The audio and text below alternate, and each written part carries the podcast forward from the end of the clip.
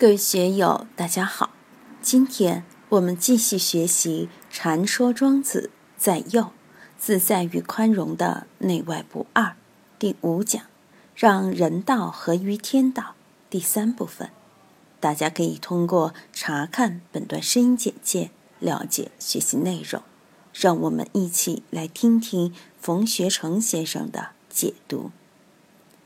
大人之教，若行之于影，身之于响，有问而应之，尽其所怀，为天下配。当然，大人就是道人，也称为圣人、智人。教既然是大人，就应该有所教化。所以，佛教称比丘为人天师，人和天人的老师。圣人怎么能不去教化众生呢？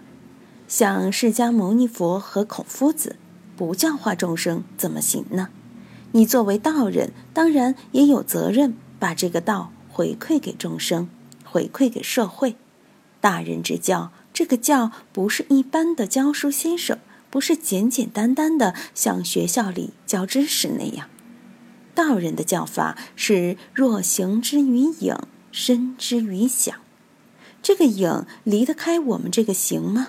如影随身啊，声响不二，有声必然有响，有响自然有声，有灯必然有光，有光自然有灯，它是同步的，打成一片，没有间隔的。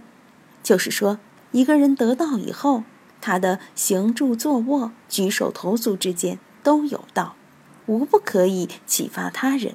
他的教化是没有间隙的。以前我跟着本光法师、贾老他们时，看到他们不论做什么都美，不论说什么话都受益。现在见到佛缘老和尚，也是不论怎样都舒服，就像一个学画的人跟着一个大画家、大艺术家，看他的言行举止、喜怒哀乐、运笔，无论怎样都对。明老中医的徒弟看到自己的师傅拿脉，随便怎样都是对的。为什么呢？他的记忆和他的言行完全融为一体。不管怎么样，他们都在道上。吃饭表现道，拉屎拉尿仍然表现道，都在表演无上大法。庄子的这些语言的确是妙不可言。我们怎样才能达到这种佛教中所说的无渗漏境界？这才真正叫出神入化。为什么说行不言之教呢？因为言可以教化人，不言也可以教化人，走路也可以教化人。我们看有修养的人，走路都与众不同，说话的风味都与众不同，眼神释放出来也是与众不同，举手投足就是不一样。我们看大牌明星演戏进入角色时，人家捏拿人物，不管怎样都捏拿的恰到好处。有些蹩脚的演员一上来就演得格格不入，高明的医生方子一开就滴水不漏，处处到位，君臣佐使恰到好处，这些就是大人之教。小人之教破绽百出，大人之教就没有破绽，哪怕露出破绽都是他的优势。有问而应之，尽其所怀，为天下配。道人对众生，当然就像观音菩萨一样，是千处有求千处应，他是和盘托出，毫无保留。不要以为道人对自己的东西有什么保留，道是公器，道人绝没有私心。对于道，实际上也没有什么保留的。我们来讲夹山参传子和尚的故事。夹山当时在南京一个庙里当方丈。当大法师，经常讲经说法。有一次，道悟和尚行脚走到南京，就去听他讲经。会场上有人问：“如何是法身？”假山答：“法身无相。”又有人问：“如何是法眼？”他回答：“法眼无瑕。”道悟一下就笑了。假山很谦虚，一看到有人笑，就走下法坛，到道悟身前，向道悟行礼请教说。老人家，我这样说是不是不对？道悟说：“你说的不是不对，非常正确。不过你是科班生出来的，说的都是书本上的，还没有遇到真正的老师。贾山很谦虚，马上要拜道武为师求教。道武就说：“哎，我不是你老师。你如果确实要找老师，我给你介绍一位。华亭有个传子和尚，他才是你的老师。”假山听闻，马上把弟子遣散，大法师的袍子也脱掉了，从南京走了几百里，到了华亭，果然看见河边有个和尚在那里摆渡，他就上前去请教。传子和尚问他：“大德住什么寺？”他说：“寺即不住，住即不寺。”传子和尚又问：“不寺是个什么？”他说：“不是目前法。”船子又问。从哪里学来的？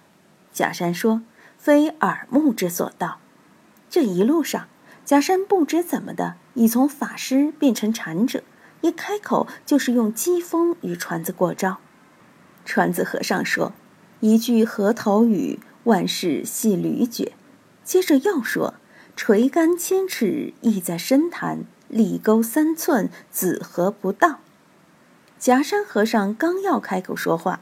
传子和尚一竿子就把他打到水里去了，然后又把他抓起来，马上对他说：“速到，速到！”假山刚要说话，传子和尚又一竿子把他打到水里去了，然后又把他抓起来，对他说：“速到，速到！”假山还没开口，又被按到水里去了。这么弄来弄去，假山终于大彻大悟。交谈几句后，传子和尚印证了他。告辞时，传子和尚交代他说：“汝向去直须藏身处没踪迹，没踪迹处莫藏身。”在古代，师徒之间也很简单，悟了以后就各自上路，老师也不留你，也不要你拿金银财宝来供养，各走各的路。假山不放心，回过头看了传子和尚一眼，意思是。你还有没有要交给我的呢？船子就说：“走吧，没有东西了。”说完，砰的一声跳到河里，再也没有起来。这下，假山和尚死心塌地的相信自己所悟的这个东西真实不虚，没有什么稀奇古怪的了。我们看，传子和尚毫无保留，并且用生命来成就了这位以后禅风林立的一代宗师。临济宗著名的大师慈明楚元和尚有两个出色的弟子，一个是黄龙慧南，一个是杨岐方慧。最初，方慧给慈明和尚当账房，看到很多师兄弟都悟了，老和尚又不料理他，他就着急了。有一天，他找到老和尚说：“哎呀，老和尚，你给我开示一下嘛，我还是想得到印证，还是想接法呀？”老和尚就说：“以后你的儿孙遍天下，你不要打妄想，做你自己的事情去。”方慧不死心，知道老和尚每天黄昏要到山里走一圈，于是事先埋伏在老和尚必经之路。一看见老和尚来了，马上给老和尚顶礼，对老和尚说：“师傅，今天你一定要给我说清楚。”老和尚看一下他，就没有理他。方慧就说：“老和尚，你今天非得给我说，不然我就对不起了。”这时老和尚就说：“你知道这个事情就行了，还在这里啰啰嗦嗦的干什么？”于是方慧大彻大悟，以后开创了延续至今的临济杨岐禅派。所以我们看，禅宗和庄子是非常相应的。有问而应之，尽其所怀，为天下配。你说他们说了什么呢？确实没有。你说没什么，他们确实又把什么都给你说了。所以这种境界确实是非常人之所能及。今天就读到这里，欢迎大家在评论中分享所思所得。我是万万，我在成都龙江书院为您读书。